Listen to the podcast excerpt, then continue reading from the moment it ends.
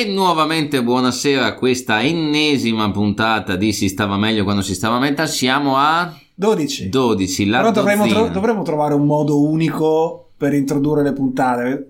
Andiamo sempre buonasera e bentornati e ben... Boh, io ho nel cuore Caccamo quando salutava che entrava.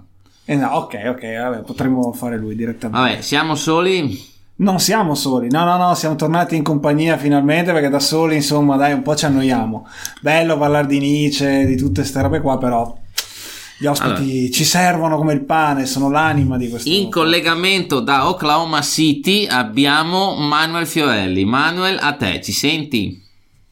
Vi sento, buonasera. Non è proprio Oklahoma City, ma vorrei tanto uno sfondo del Vesuvio dietro di me adesso. Ah, infatti l'accento non è proprio de- dello stato di Oklahoma, no? Da dove, da dove digiti, come si diceva una volta?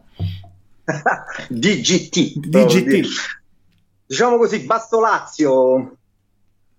No, no, dillo, dillo, dillo, che a me interessava. Io so che tu sei di Sora. Sora no. Centro. Però, Sora Centro. Io ho una piccola parentesi da cuore, da cuore, un cuore strano. Il toro di Sora, sai chi è, ovviamente? Oh, caspita. Ah, caspita. ok, ok, perché anche se sono di Verona, tifo per la squadra in cui in realtà il toro di Sora, la città confinante con cui il toro di Sora ha fatto anche gol allo Stamford Bridge contro il Chelsea, insomma è vabbè, un pezzo, un pezzo e gol di quella Coppa delle Coppe, se non sbaglio. Ah, vabbè, vabbè, poi faremo un podcast a parte allora solo su, sull'annata novantasei novantasette del Vicenza Calcio. No, meglio di no. Eh, io ai bei tempi, ai bei tempi l'ho visto segnare a, penso, manco cento metri da casa mia, una cosa bellissima, tempi bellissimi, comunque vabbè. A posto. Vabbè, senti Manuel, intanto, racco- allora, intanto perché ti abbiamo invitato? Abbiamo invitato Marco Grosso come esponente della stampa metal italiana e come musicista ambient, abbiamo invitato Cecamea come esponente del caos organizzato del metal italiano. A te perché ti abbiamo invitato? Dai, dici chi sei. Perché sono un cialtrone. Ah, anche Cecamea aveva detto una cosa simile per iniziare, mi sa. Sono un appassionato, ecco, un appassionato di, di musica, di heavy metal, per questo immagino in, in ottima compagnia sia in studio che uh, in, uh, in ascolto, perché è in ascolto, diciamo, per cui uh, gio- ce la giochiamo facile. Sono un appassionato che ha avuto la, la fortuna di scrivere per diversi anni uh, della sua passione, del, uh, di heavy metal, dei suoi gruppi preferiti, e beh, prendiamola per buona come cosa. Sì, allora mm. diciamo che gli articoli di Fiorelli su Classics Metal sono considerati degli articoli classics. Sei, una firma, sei stata una firma importante di Classics Metal, non siamo troppo modesti, insomma. Tu, Loria, c'è tutto un giro di persone che hanno reso quella rivista veramente una bella rivista, perché erano, siete appassionati di grande talento, sapete la grammatica, cosa che non è così comune al giorno d'oggi. Era, mh, abbiamo fatto del nostro meglio, ma chiaramente eh, con, eh, sull'onda di una, appunto, di una grande passione, magari mi ripeto, però eh, è il motore principale, se ti va di fare certe cose che poi comunque non sono il tuo, la tua professione principale, per cui siamo contenti sicuramente, io sono contento di quello che, che ho firmato, poi eh, ho avuto modo di farlo all'inizio su, su Metal Shock, sull'ultimo Metal Shock, eh, Classics, Classics Metal e anche su Classic Rock, per cui diciamo qualche, qualche traccia rimane, alla fine rimane. Benissimo, allora però noi ti abbiamo invitato per un motivo specifico. Quanti anni hai, Manuel? cinquanta tondi, quindi ne possiamo parlare. Sì, sei sempre un bell'uomo, mi dispiace che non siamo uno streaming uh, su Twitch, perché gli spe- gli, i telespettatori ti vedrebbero in tutta la tua magnificenza, però sì, devono solo immaginare. Ma soprattutto anche le telespettatrici, esatto, che, che tantissime in un podcast metal. Eh, noi... Che mi interesserebbe di più, eh, insomma. Comunque, no, no, no, eh, lo so, è che sai com'è, il podcast metal eh, ha un relativo successo col pubblico femminile, anche se qualche fan ce l'abbiamo anche noi. Allora, noi ti abbiamo invitato perché io vorrei che ci raccontassi quello che mi hai già raccontato in qualche telefonata e in qualche pranzo che abbiamo fatto insieme. Tu hai vissuto il metal negli anni ottanta e venendo da Sora non eri né, né a Londra, a Camden Town o a Piccadilly Circus, né a Roma o a Milano, che credo che negli anni ottanta fossero i due centri dove ci fossero dei negozi di un certo tipo. Poi ogni città aveva il suo, però insomma per avere qualcosa bisognava andare nelle città grandi. Quindi vorrei che tu raccontassi, soprattutto a chi è più giovane di te e di noi, cosa voleva dire ascoltare metal negli anni ottanta e venire da un paese di provincia. Tocca a te. Eccoci, allora io sono stato abbastanza fortunato da uh, aver vissuto l'ultima stagione di mister Fantasy, per cui mi ero appassionato da giovanissimo ai video musicali e avevo capito che in qualche modo la musica mi piaceva, mi interessava. Uh, sulle tivù private poi cominciarono a uscire programmi che un po' scimmiottavano mister Fantasy, ma che um, andavano anche un po' oltre, per cui mettevano sul rock e qualcuno addirittura l'heavy metal. Casualmente, del tutto casualmente, mi sono imbattuto in uno di questi. Uh, il giorno dopo mi sono precipitato in un negozio qui, proprio vicino casa, Che, uh, che in realtà era un supermercato, un supermercato con un reparto musica. All'epoca si usava il supermercato con, con reparto musica. E, um, parlando con il, l'addetto che se ne occupava, lui mi disse: ah sì sì, art rock, se ti piace questo genere, se mi piace, io non ne so niente, però potrebbe interessarti. Mi diede Perfect Strangers dei Deep Purple. venti, venti minuti, forse mezz'ora dopo ero già fottuto per il resto della vita. Quindi, tornato a casa, messo sul piatto e, e innamorato. Però il, pro- il problema è nato dopo, eh. nel senso che è peggiorata, la cosa è peggiorata insomma. Oh, in maniera esponenziale. Però il, questo negozio ovviamente aveva poche cose, e mentre io invece avevo capito che questo, questo genere andava... Uh, la conoscenza andava arricchita, e per cui stando in provincia la, la soluzione era solo prendere eh, il servizio pubblico, due ore di strade non, non sempre scorrevoli, e si arrivava a Roma. Per fortuna avevamo altri amici con cui condivive, condividevamo queste, queste trasferte romane. All'epoca il servizio pubblico ti lasciava davanti la stazione Termini.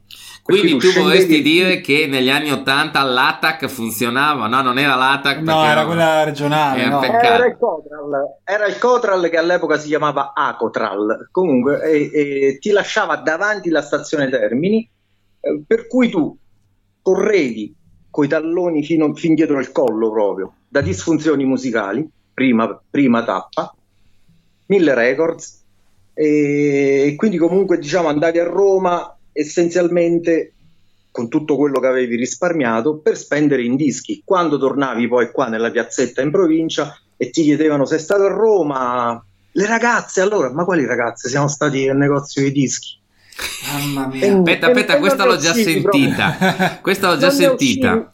Eh, non ne uscivi esattamente trionfante, però comunque vabbè, la, la vita era quella, cioè andare a Roma a scovare uh, i titoli che, che poi, ecco, leggendo i primi ah, Inferno Rock, uh, oppure le, le, le pagine Ardenevi o le pagine di Beppe Riva su Rockerilla, avevi soltanto la, la, così, l'immagine di alcune copertine, i primi acca emme e poi Metal Shock.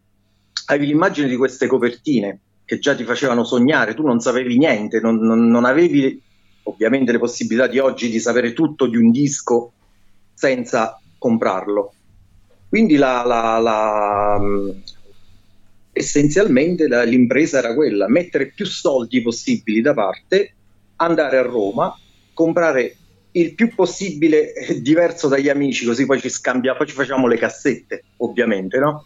Io registro a te, tu registri a me, cioè, con la spesa di un disco abbiamo due, due dischi. E, e così è cresciuta, diciamo, piano piano la collezione mia e di questi pochi amici, eh, ma la, la, la cosa era legata essenzialmente alla, a queste, queste trasferte che per noi erano veri momenti di gioia, insomma. Uh, avevi una qualche così qualche remora a confrontarti con uh, i metallari che incontravi nei negozi di Roma, perché venendo dalla provincia pensavi di uh, saperne per forza di meno. Poi piano piano invece eh, cominciavi a capire che tutto sommato la, la, la passione è una specie di, di, di livella, come direbbe Totò. Ti mette, ti mette alla pari con, uh, con gli altri, purché sia, purché sia bella infuocata, insomma, no? Sì, ma anche perché immagino, eh, tu stai parlando comunque quando eri abbastanza giovane. Beh, io, io avevo quindici sedici anni. Eh, sì, sì, sì. La, la, la, la, cioè, c'era una, un certo rispetto, una cosa proprio di, di quasi una riverenza nei confronti di questi altri metallari romani che stavano lì. A, a due passi o comunque sia da, da, da due passi da casa o a qualche fermata di tram, di tram, di autobus o di metro, avevano tutto quello che volevano a livello di dischi. E noi venivamo così, come si dice, dalla, dalla, dalla provincia, armati di tanta buona volontà. All'inizio ti senti per forza un po' così uh, ospite e un po', e un po' indietro, ah. Però poi ecco, poi gli anni, la passione, la, la, la ricerca ti mettono, ti, ti lasciano solo ecco quel, quel, quel ricordo di inadeguatezza che c'era, che c'è stato da ragazzino, così. Ok, allora mh, premessa, eh, scindiamo la, no, l'effetto nostalgia da un ragionamento più ampio. L'effetto nostalgia ce l'ho anch'io, Manuel, che sono più giovane di te, io ne ho quarantatré, perché vedevo le recensioni su Metal Shock negli anni novanta, mi sognavo le copertine, certi dischi sono arrivato a sentirli, ok, anche un paio d'anni fa, ascoltando tanti generi, tu lo sai, certe recensioni eh. di Metal Shock di dischi super minori li ho recuperati non più di due o tre anni fa, proprio gli ultimi che mi mancano che venivano recensiti, quindi la nostalgia eh. ce l'ho anch'io. Però si stava meglio una volta...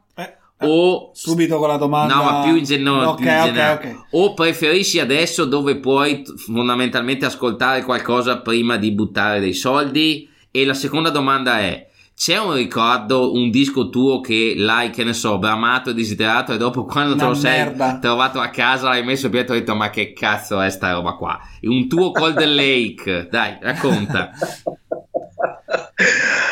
Allora, uh, si stava meglio quando si stava metal. Ma allora, uh, si è perso il sogno. Sì. E, adesso non, non cioè, adesso tu c'hai le, le, le anteprime del bassista che si siede sullo sgabello e accorda il basso uh, prima di registrare. E, Non, non, non hai più modo di, di fantasticare su, su, su un disco, su, su, su come sarà. Hai tutto e, e, e probabilmente, eh, cioè sicuramente uh, spenderai meglio i tuoi soldi, non rischierai di, ecco, di, di incappare in, uh, in fregature che magari ecco, all'epoca capitavano. Uh, però credo, ecco, questo, la, la situazione attuale è uh, un po' spoglia, ecco, di, di, di quel sogno, di, quel, di, que, di quella frenesia che avevi di scoprire, perché ovviamente che hai, frenesia che hai quando in realtà è, è tutto più difficile, è tutto più difficile da trovare, da ascoltare, e, e non è tutto fruibile come invece adesso. Da, da, da, da vecchio rompicoglioni cinquantenne, francamente, mi manca quella sensazione. E, cioè, e non la lego soltanto al fatto della, della uh, nostalgia, ma proprio del, di come questa sensazione poi ti faccia amare i dischi, sì, in un modo che poi è più difficile adesso, ecco. Mm, adesso io non riesco più a uh, ad affezionarti a dei dischi come, esatto, quelli vecchi, esatto, esatto. Bon, allora, oh, questa è una roba che scivolare tra i solchi, esatto, è una roba che volevo, che volevo discutere. Io sempre in proporzione, mh, io mi ricordo di giravo col Walkman nelle orecchie, con la bicicletta, avevo sedici anni, e in alcune estati o in alcuni momenti mi sono imparato a memoria determinati dischi, li ho ascoltati solco per solco, anche dischi, vabbè, facile dire Rain in Blood, ma anche dischi che significano qualcosa per me e che non sono, che ne so, riconosciuti come capolavori universali. Adesso, anche quando scovo il capolavoro, non ce la faccio ad affezionarmi così tanto alle canzoni, e, e mi chiedo se sono io, o se, perché sono andato avanti con l'età, o se è l'affezione della musica, e mi fa pensare che forse anche l'affezione stessa. C'è, c'è un'età per tutto, eh, secondo anche, me. Anche quello, sì. C'è un'età per tutto, ma i due, i due fattori messi insieme sono determinanti in questo senso. Uh, perché la, la ripeto, alcuni dischi, ecco, negli anni ottanta, nei primi novanta si, sono stati proprio vissuti in un altro modo rispetto ad adesso, che tu uh, già sai tutto di un disco prima ancora di, di, di, di lo compri, proprio quando lo, lo conosci, uh, ti fidi, ok, mi piace, mi è piaciuto, lo, lo compro, per cui non, non riesci più.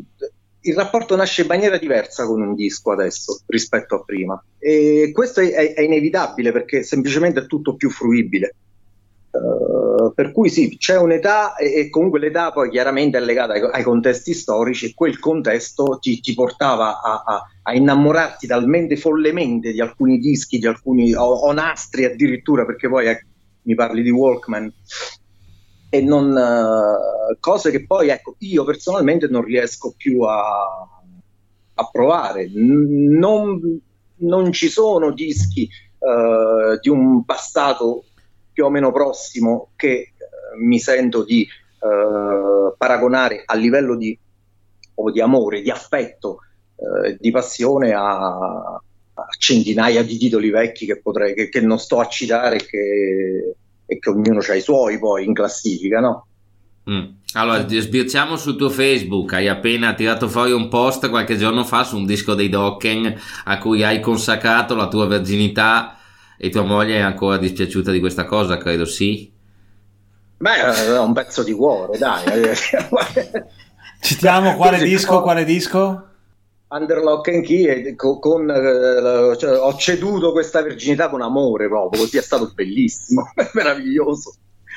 Vabbè, eh, eh, parliamo di, di, di uh, uno di quei dischi che appunto uh, nell'odiosa, uh, a fronte dell'odiosa domanda su, sull'isola famosa, ecco, io quello me lo porto, uh, mi porto quello, mi porto per Show Minecraft, e mi... mi mi trascini, ecco, nella, nella risposta che volevo darti prima, che in realtà è il disco merda, il disco che proprio io l'avrei fatto volare dalla finestra, il disco che, che ho conservato solo per una questione di, di, di, di collezione, ok? È Minecraft due, in realtà. Ah, ok. Eh, però lì eri già, però lì eri già adulto. Ero, ero, già, ero già vecchio, però, e, e mi sorprendo, mi sorprendo di questa cosa, perché uh, la delusione va necessariamente parametrata al, all'entità dell'aspettativa. Oh, o sono un grande coglione io che ho avuto un'aspettativa esa- esagerata. Beh, dipende da e... quanto era esagerata, perché diciamo non è che le, le, i Queen's Rights appunto negli ultimi dieci quindici anni abbiano mai sfornato, dato garanzie di affidabilità di un certo no. tipo, però... Ti dico... American Soldier per me è indigesto, ma è un disco del duemilanove che si chiama American Soldier, amen. uh, Operation Minecraft due, comunque sia, per, per, uno di, per essere il sequel di uno dei dischi della vita per me, eh, comunque sia, aveva creato aspettative che uh, all'atto pratico uh, l'avrei presa a morsi quel disco, cioè proprio. E tu, e tu non li hai vi- e tu non li hai visti dal vivo fare prima Operation Minecraft uno e poi il due, giusto? No, no, non in quell'occasione, no. no ok, no. ok, no, no, io, io ero andato. Anche perché, anche perché avrei, avrei, avrei saputo quando andare a bere la birra. Eh, molte birre. No, allora, visto che ce la siamo buttata su sta cosa qua, tu che hai prospettiva, di tutte queste operazioni qua ne salvi qualcuna? Che ne so, il Land of the Free due, il Keeper of the Seven Keys sono a quanto? A sette, no, adesso? Il tre hanno fatto, no, i primi due. Di tutte queste cose qua, adesso io per esempio ti dico la mia, ok, poi magari Stefano dice la sua, oh, io preferisco la band che dopo un po' di anni ti rifà un disco che ha un altro titolo, un altro concept, che però suona come, piuttosto che quelli che ti propagandano la parte due, perché così rischi meno e al limite fai solo bella figura. Per esempio, io non amo i Dream Theater, però quando mi hanno buttato fuori Sins of a, from, from a Memory, che suonava come il, il secondo e il terzo, a me è piaciuta la cosa, ma non l'hanno propagandato come invece Saint Words tre o quattro.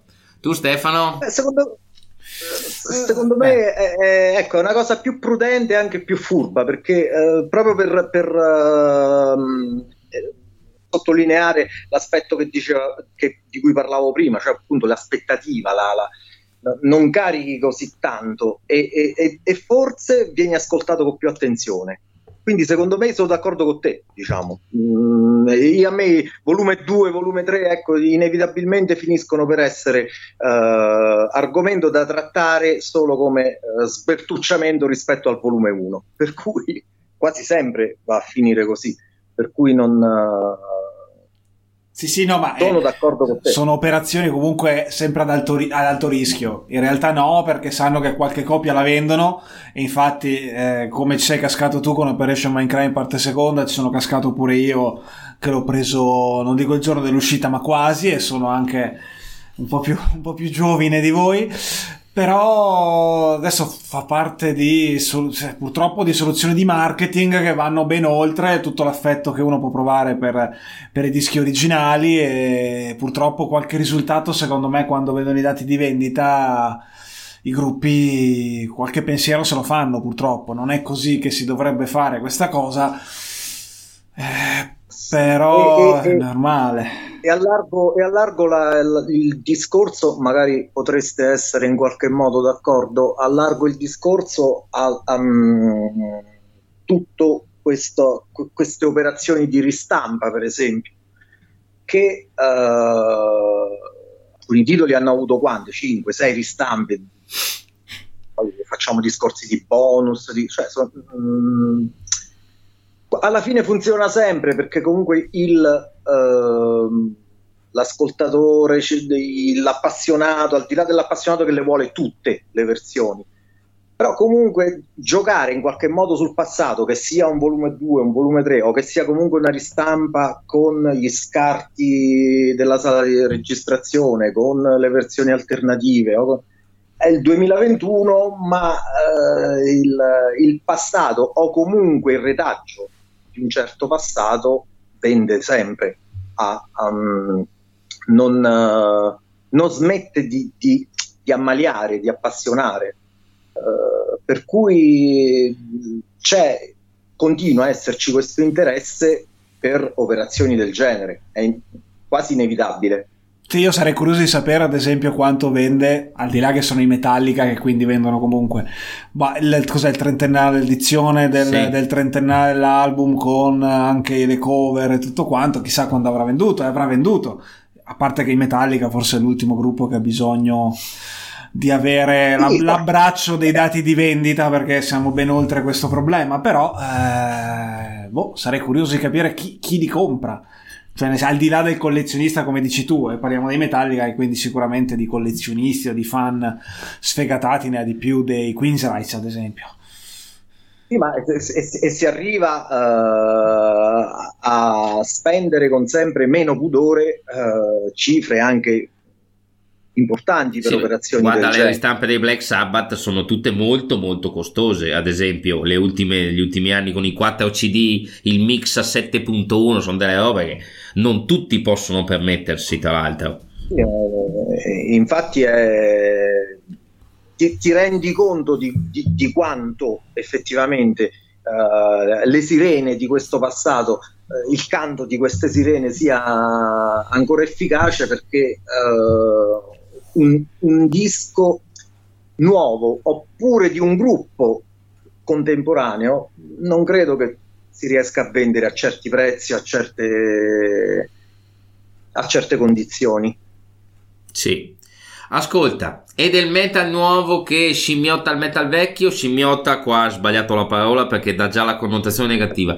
Il metal nuovo che riprende stilemi del metal vecchio, ad esempio questa new wave of uh, true metal che sta andando per la maggiore. Abbiamo già avuto modo di parlare io e te degli Eternal Champion, oppure ci sono molti altri gruppi di cui ogni tanto ci si passa qualche link su WhatsApp, questi gruppi che ti dicono: uè ragazzi, noi suoniamo come gli Omen di Battle Cry, ma non è una, non è, non, non te lo nascondiamo perché vogliamo fare quella roba lì. Tu come la vedi? Che è una di quelle di quelle ondate, è una di quelle di, di quei di quei periodi che comunque sono fortemente uh, caratterizzati da, da un genere, da una riscoperta, da un, da un, da un uh, ritorno a, certe, a una certa ricetta.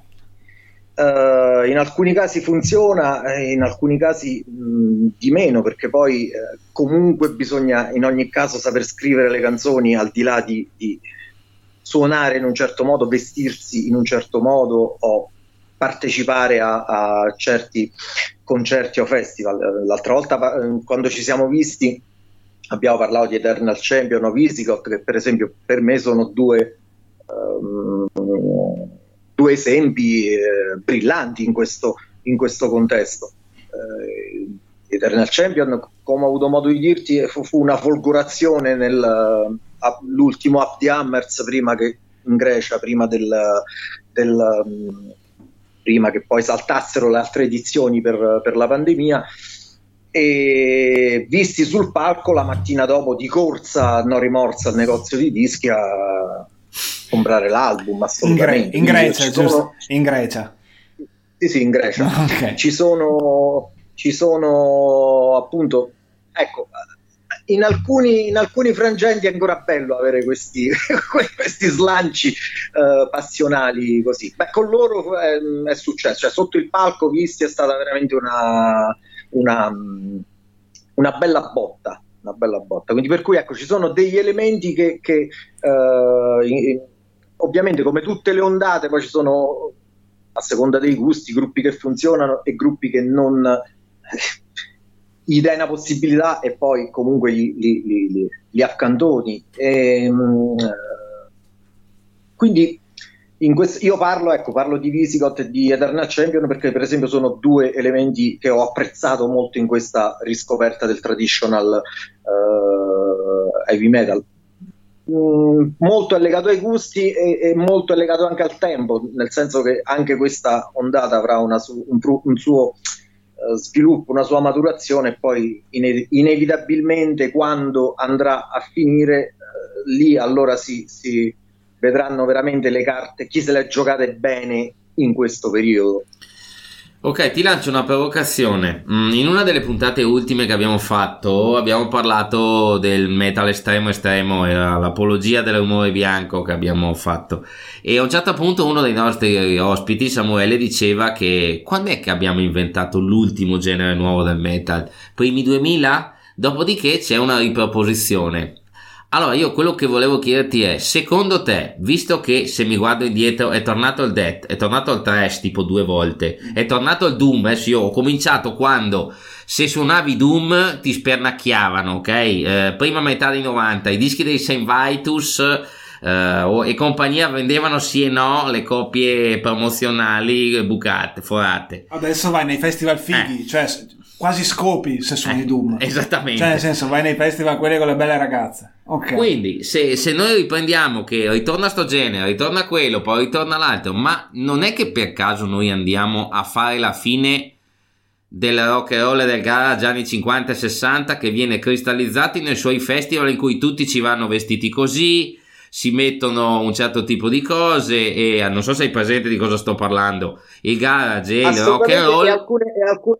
E alcune cose, per alcune cose è già così, nel eh, senso dici al, che sarà così ancora festival, e, mm, riesci a, in, a intravedere una soluzione diversa e guarda alcuni semplicemente cartelloni di alcuni festival e, potevano anche eh, essere di, di, di venti trenta anni fa, alcun, se ci fai caso, leggi sì, i nomi. Sì, beh, c'è la giornata dei Merciful Fate del festival a Villafranca che subito sotto metti e... Blind Guardian che fanno Somewhere Far Beyond e, e... Venom, e Venom. Venom tipo. Eh. E, ti, e ti dico, la cosa uh, bizzarra è che uh, forse Ecco, tu mi parlavi anche di, di, della, dell'abbigliamento, delle... forse sono più true l'abbigliamento e le capigliature adesso che non all'epoca, dove comunque forse l'aspetto uh, visivo c'era, sicuramente c'era, ma adesso mi sembra più accurato. Sì. La, la ricerca mi sembra più accurata. Sì, effettivamente. Eh... Ma ci sono anche due soldi in più, magari, che sì. girano, e quindi. Assolutamente, ma assolutamente. Ma infatti, per, per riallacciarmi anche al discorso di prima delle, delle trasferte per comprare i dischi, eh, tu comunque alla fine dovevi scommettere sul titolo che ti aveva così eh, affascinato di più, perché i soldi erano pochi, era, eri costante, costantemente messo di fronte a una scelta. Sì. Uh, valeva ovviamente per i dischi, e il gioco forza valeva per le magliette, per, uh, per le, le toppe, per qualsiasi altra cosa. La mia prima maglietta uh, heavy metal è, è stata una maglietta di Iron Maiden, di, di Maiden Japan, che uh, un mio cugino usava come pigiama. Ok, ah, okay, okay. Io, il riciclaggio famoso, ok. E io chiaramente, non avendo all'epoca, o se avevo soldi preferivo spenderli per i dischi, uh, suppongo di, di averlo straziato fino al momento in cui uh, ha ceduto e mi ha dato questa maglietta che lui usava come pigiama, e, e io poi invece indossavo per uscire, e lui mi, quando mi incontrava mi diceva imbecille, io con questa ci dormivo. Uh, quindi... Mentre ovviamente adesso, per quanto i prezzi siano aumentati eh, anche per, per questi oggetti, magliette, top eccetera, però indubbiamente adesso c'è una fruibilità diversa. Eh, quello che abbiamo detto, secondo me senza volerlo abbiamo fatto una riflessione che potrebbe essere importante. Quello che dici tu, che il look adesso è più true di una volta, mentre una volta era meno curato, è una cosa che io ho sentito e me la sono recuperata finché parlavi. Eh, quando mi sono preso un po' di documentari sul punk, in cui veniva spiegato chiaramente che il primo look punk, le spille da baile e i pantaloni rotti, erano spesso dei look improvvisati. Poi ci fu la genialata di Michael McLaren, che al suo negozio Sex ha cominciato a stilizzare, a sublimare questo tipo di look, creando il look punk esagerato. Forse quello che dici non è così lontano, quindi negli anni ottanta si mettevano i jeans, certe t-shirt. Adesso arriva un certo tipo di borchia ricercata, un certo tipo sì, di, ca- sì. di capigliatura ultra cotonata, che è volutamente un'astrazione di quella roba lì. Sì, che poi appunto magari, ecco, ma lo sa anche Manuel, penso, fa il giro la cosa, e quindi probab- sicuramente poi erano più true quelli che andavano in giro magari appunto col jeans e la maglietta, e questi che adesso, i Black Sabbath, gli Iron Maiden, che poi gli Iron Maiden come... come abiti sono sempre rimasti sobri, ma questi grandi gruppi che sono davanti a centomila persone arrivano con look perfetto, che ovviamente uno esteticamente li guarda ed è più appagante. Li vedevi negli anni ottanta e dicevi vabbè, ti veniva il dubbio che fossero semplicemente dei coglioni alle volte, o no, in parte. Ma eh, io so, sono assolutamente d'accordo, cioè è esattamente quello che volevo dire. Voi lo, lo, lo avete brillantemente tradotto anche con, uh, con uh, un eloquio migliore, però comunque sia è esattamente quello, cioè il, um, si bada molto all'estetica come se questa fosse un elemento essenziale per essere definito true adesso, ammesso che Uh, sia così importante. Uh, all'epoca, diciamo, io, almeno io che l'ho vissuta in maniera diversa, cioè nel senso che mi piaceva anche a me la maglietta, il jeans eccetera, però uh, non so, la, la vedevo anche meno meno meno estrema come cosa, meno meno meno tirata, ecco, nel senso uh, potevi andare benissimo al concerto heavy metal e, e, e, e vedere non esattamente tutti in divisa, ecco, parliamoci chiaro. Certo. Sì. Adesso c'è un po' la tendenza a uniformarsi anche sotto questo aspetto. Ok, mm, qualche episodio molto bello e molto ridicolo del, della tua epoca da metallaro di provincia che andava a Roma? Compravi demo, ti sei fatto spedire cose. Madonna, dai, vai.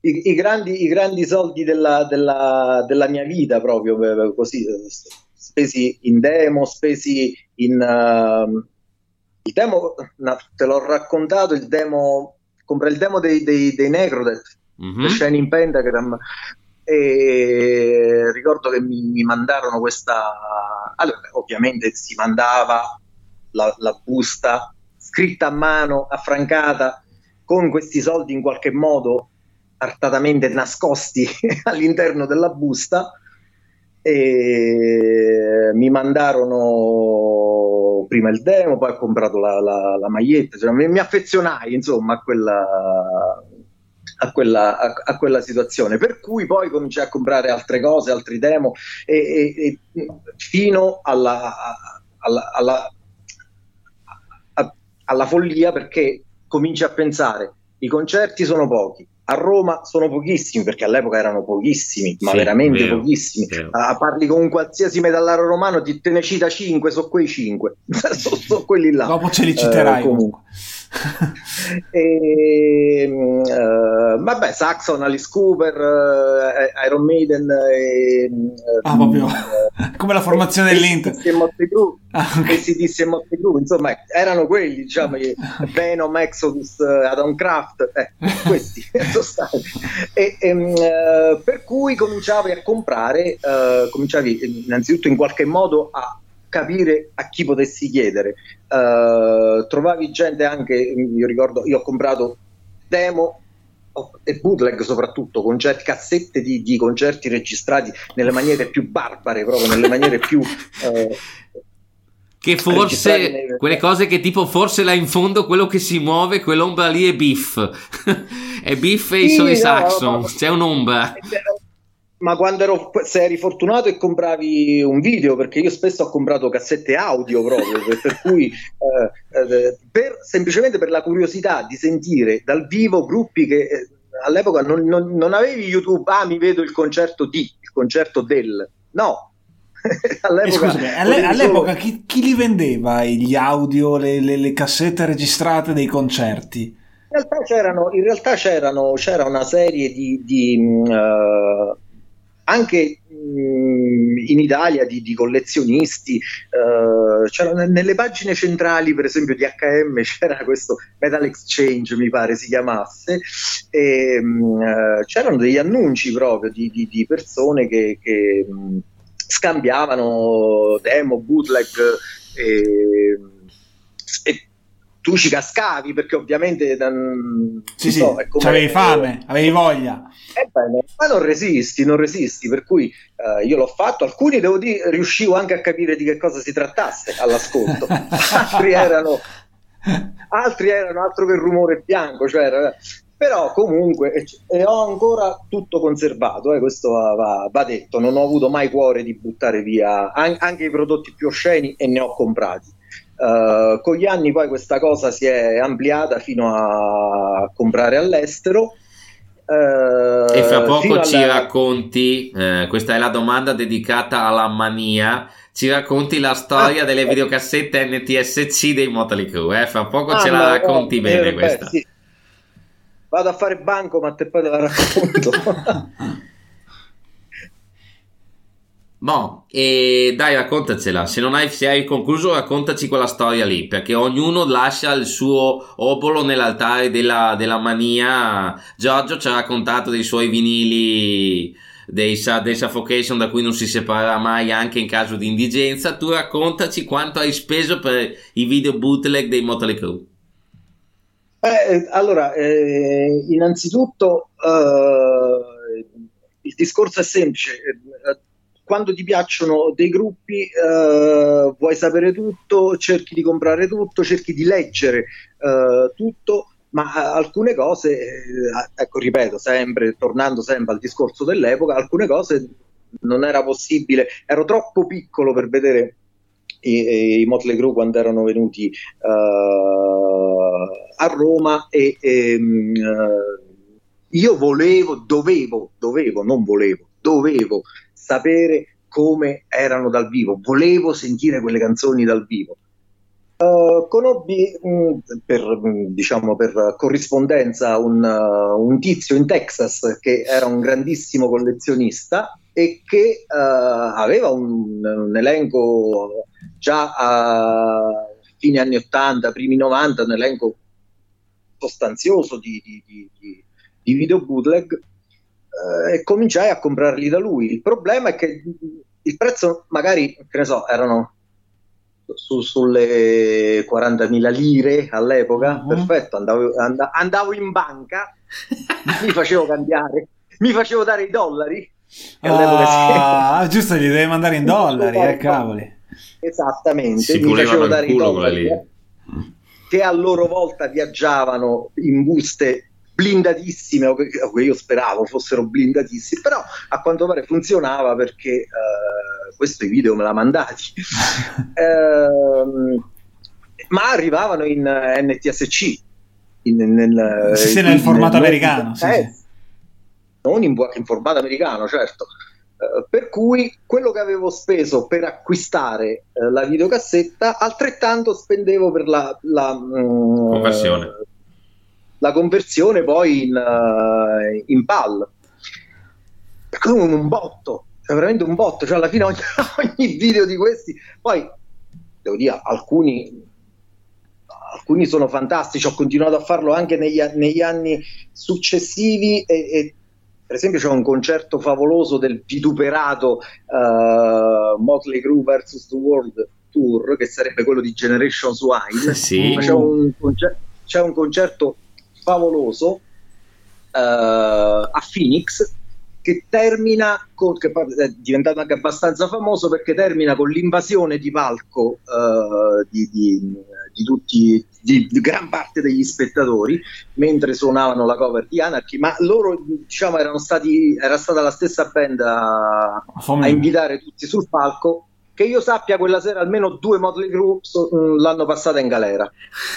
Allora, aspetta, perché io ho un ricordo, io ho finito da due settimane di leggere Dirt, la biografia, sì. E mi pare che venga abbastanza citato quel, quell'episodio, se non ricordo male. Sì, in, quello stesso, in quello stesso tour c'è anche il, il, um, uh, l'altro aneddoto di, di Nicky Six che, che um, insulta con, con epiteti razzisti un... un uh, un membro della, della, diciamo, della security, perché questo picchiava gente nelle prime file. Diciamo che quello è stato un tour abbastanza complicato, eh, abbastanza uh, sì, sì, sì, sì, sì, sì, esatto. Però quella, eh, diciamo, non è romanzata la cosa per come è scritta su The Dirt, perché ho avuto, ce l'ho, ho avuto modo di vederlo quel video e Uh, l'invasione è vera, assolutamente. e, e, ho immaginato, ecco, la cosa bella è che il povero Mick Mars è sparito, credo, credo si sia nascosto dietro, dietro le guide, perché lui continuava a suonare, ma sul palco c'erano gli altri tre e centinaia di pazzi invasati che, che, e che, che poi ovviamente si sono resi protagonisti della... E, eppure no, a parte il finale, diciamo, a parte il finale, uh, un concerto che Fatte sal- fatti salvi i pezzi di, di Generations Wine, che effettivamente dal vivo erano flosci, per il resto è un concerto strepitoso, per quanto quel periodo non venga eh, visto eh, co- di buon occhio dalla maggior parte di, dei fan dei Motley Crue, me compreso. Ascolta, ah, scusate, vai. No, no, no, no. Vabbè, ascolta, per... noi non dovevamo finire qua, però siamo finiti qua e c'è una roba che volevo farti notare. Tu per l'ennesima volta, e giustamente, che è quello che, che alla fine faccio anch'io, ci siamo messi a parlare di musica come se non fossimo in un podcast, ma come se fossimo davanti a una birra, perché mi ha, ci hai raccontato di com'era quel concerto lì. Non ci hai raccontato solo aspetta, di... un concerto in cassetta. Esatto, un concerto ne, in cassetta. Neanche un concerto in cui è stato. Allora io ti dico, ti chiedo questo, e dopo per questa, per questa puntata concludiamo, perché siamo già a più di trentacinque, quasi quaranta minuti. È cambiato tutto, ci sono gli M P tre, c'è Spotify, non ha neanche tanto più senso prestarsi i dischi, perché uno gli dice ascoltati, quell'altro a casa da sua, da, da YouTube o da Spotify. Che cos'è che ci fa ancora avere voglia di raccontare, di condividere, come stiamo facendo adesso, di come abbiamo fatto a Roma, di come faremo la prossima volta, di come facciamo io e te quando ci spariamo sei o sette audio in un pomeriggio per parlare di una ristampa dei Motorhead? Tu c'hai cinquanta anni, io ne ho quarantacinque. Cos'è che ci muove ancora, secondo te? Che è cambiato comunque tutto, perché i dieci euro, a, i, le diecimila lire ai miei crode non gliele mandiamo più in busta. Posso dirlo io? Posso dirlo io? Dai. Anche sono della generazione prima. il ricordo di quando avevate sedici anni. Uhuh. Quello che vi spinge ancora, di quanto era tutto difficile, perché adesso comunque, al di là degli scherzi, secondo me comunque in parte la, il, le cose sono diventate molto più facili, la fruizione, il comprare, andare a un concerto, sia perché siamo diventati adulti, sia perché guadagniamo uno stipendio, sia perché la tecnologia ci aiuta. E secondo me quello che ci sono... spinge è ancora il ricordo delle difficoltà di quando le avevo io quando avevo quindici anni, e sono un ottantasette, quindi sono più, un po' più giovane di voi, e mi immagino le vostre. Beh. Sono d'accordissimo con Stefano, e dirò di più, eh, perché mentre Dennis parlava, ecco, per dirti, non ha più senso prestarsi i dischi. Allora, eh, prima si faceva, e prestare i dischi era un atto di fede. Sì. Parliamoci chiaro. Tu prestavi un disco e non sapevi mai se poi tornava a casa. O se te lo trattava o comunque, bene. O se te lo trattava bene. Se te lo trattava bene. O comunque, o comunque nella peggiore delle ipotesi andavi a riprendertelo con le maniche della camicia tirate su, insomma. Per cui uh, è vero, cioè quelle, vi, mh, viviamo ancora di quelle sensazioni, perché se io dovessi basarmi sul, sull'emme pi tre, sul concerto visto um, su YouTube, Uh, io non avrei bisogno di, di confrontarmi con nessuno, cioè di, di scambiare ricordi con qualcuno, cioè non, quello di cui ho scritto anche per tanti anni e, e, e che ho provato a fare è stato proprio mettere anche del mio, cioè della mia esperienza, di, di quello che mi è successo, dei ricordi di quel periodo, che era il periodo in cui era tutto veramente più difficile, ma più goduto, perché parliamoci chiaro, te, te lo guadagnavi, te lo, te, te lo conquistavi, ecco, te lo conquistavi, forse questo è il, è il modo migliore di, di, di descrivere, di tratteggiare quella, quella sensazione, te l'hai riconquistata qualsiasi cosa. As- e... ed è quello che ancora, infatti a volte mi sorprendo di come uh, possa avere una passione anche fortissima, che ne so, un ventenne, un... che comunque rispetto a me sicuramente ha trovato tutto sul piatto d'argento, insomma, tutto sul... rispetto a me e, e, e, e a tantissimi come me, per carità. Uh, la mia si basa tutto su quello, cioè si basa tutta la mia mh, ancora il fatto, l'avere voglia adesso ancora di parlare, di raccontare, di, di, di ricordarmi cose e, e, e scrive, buttarle giù, scriverle eh, o scriverne, come faccio ancora, ecco, adesso su, su Holy Legends, ma immagino che Holy Legends sarà un'altra, come si dice, è un'altra storia, uh, è legata a nodo doppio comunque con, con, con il passato. E a, pro- e a proposito, per cui sì. Stefano ha, ha detto benissimo. Vai, vai, vai, tranquillo. No, no, dicevo, ecco, nel senso, mh, sono d'accordo. Stefano ha inquadrato bene la cosa. E, mh, in, altrimenti la, la, mh, la questione sarebbe semplice: ognuno a casa sua ha tutto adesso, con un computer, una connessione, ha tutto. E senza più quella, quella foga, quella, quell'affanno della ricerca, della conquista, eh, e, e per cui mi verrebbe difficile immaginarmi adesso a vent'anni, per quanto possa essere bello avere vent'anni, e, e, e avere la stessa voglia di condivisione che avevo all'epoca dei vent'anni veri miei, diciamo, che lì, eh, la condivisione lì era tutto, perché Uh, era l'amico, era il conoscente, era il nuovo amico che ti insegnava anche cose che non, uh, che non, uh, che non sapevi, che ti dava dritte di cui avevi bisogno, che ti dava uh, indirizzi o numeri di telefono di gente che dovevi contattare per avere dischi, per avere cassette, per avere qualsiasi cosa che, che sfamasse quella, quella sensazione di, di, di, di, di, uh, di quella voglia di avere tutto il più possibile in un momento in cui non era così semplice. Spero di essere stato chiaro, insomma, no. Mi sono fatto un po' trasportare. No, no, no. Proprio, aspetta, adesso chiudiamo la puntata. Allora, visto che parliamo di ricordi, ma veramente ricordi vissuti del vero, con una domanda molto semplice: primo concerto arro- rilevante, di una certa rilevanza, vero, il primo vero concerto della tua vita, qual è stato? Ronnie James Dio millenovecentottantasette, Monster of Rock. Dio, Helloween, uh, Scanners, Go, Black Swan. Oddio, io sono dell'ottantasette. Bello cazzo però. Gli Helloween praticamente con Kiske, tra l'altro, ottantasette, a voglia. Helloween no? con, con Kiske giovanissimo. Giovanissimo. E, e io li ho, li ho visti quell'anno e l'anno successivo. Uh, per, al Monster dell'anno successivo, e c'era Kiske praticamente soprattutto nell'ottantasette, uh, proprio un, un pischello come direbbero a Roma, giovanissimo, uh, che cantò alla grande una Ride the Sky che io aspettavo come ah, proprio come, come, come ah, al concerto si aspettano certe canzoni.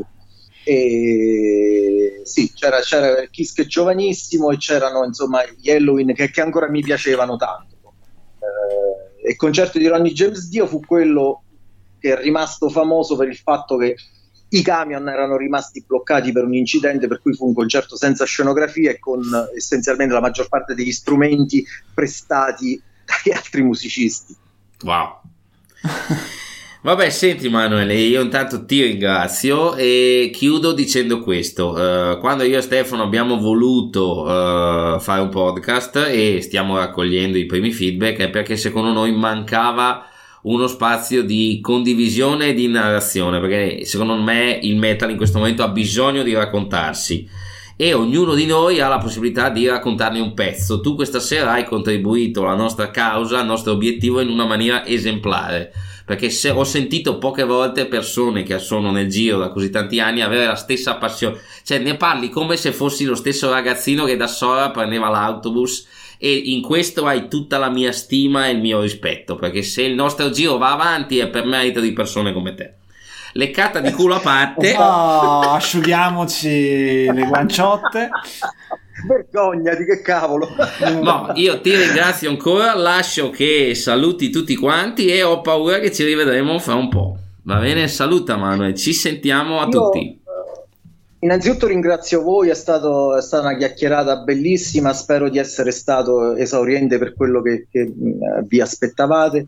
Vi ringrazio davvero, eh, saluto tutti, eh, tutti gli ascoltatori e, e la, la, mh, ricordando che la fede in questo caso non, non, si, non si acquista al supermercato, ma se ce l'hai sai come, come poi uh, propagarla. A parte, ecco. A parte i supermercati che negli anni ottanta vendevano i vinili, insomma, quella è un'altra cosa. Un'altra Madonna, sta... che, che bella cosa, che, che, che, se ci ripenso c'ho, c'ho un modo di, di, di commozione proprio.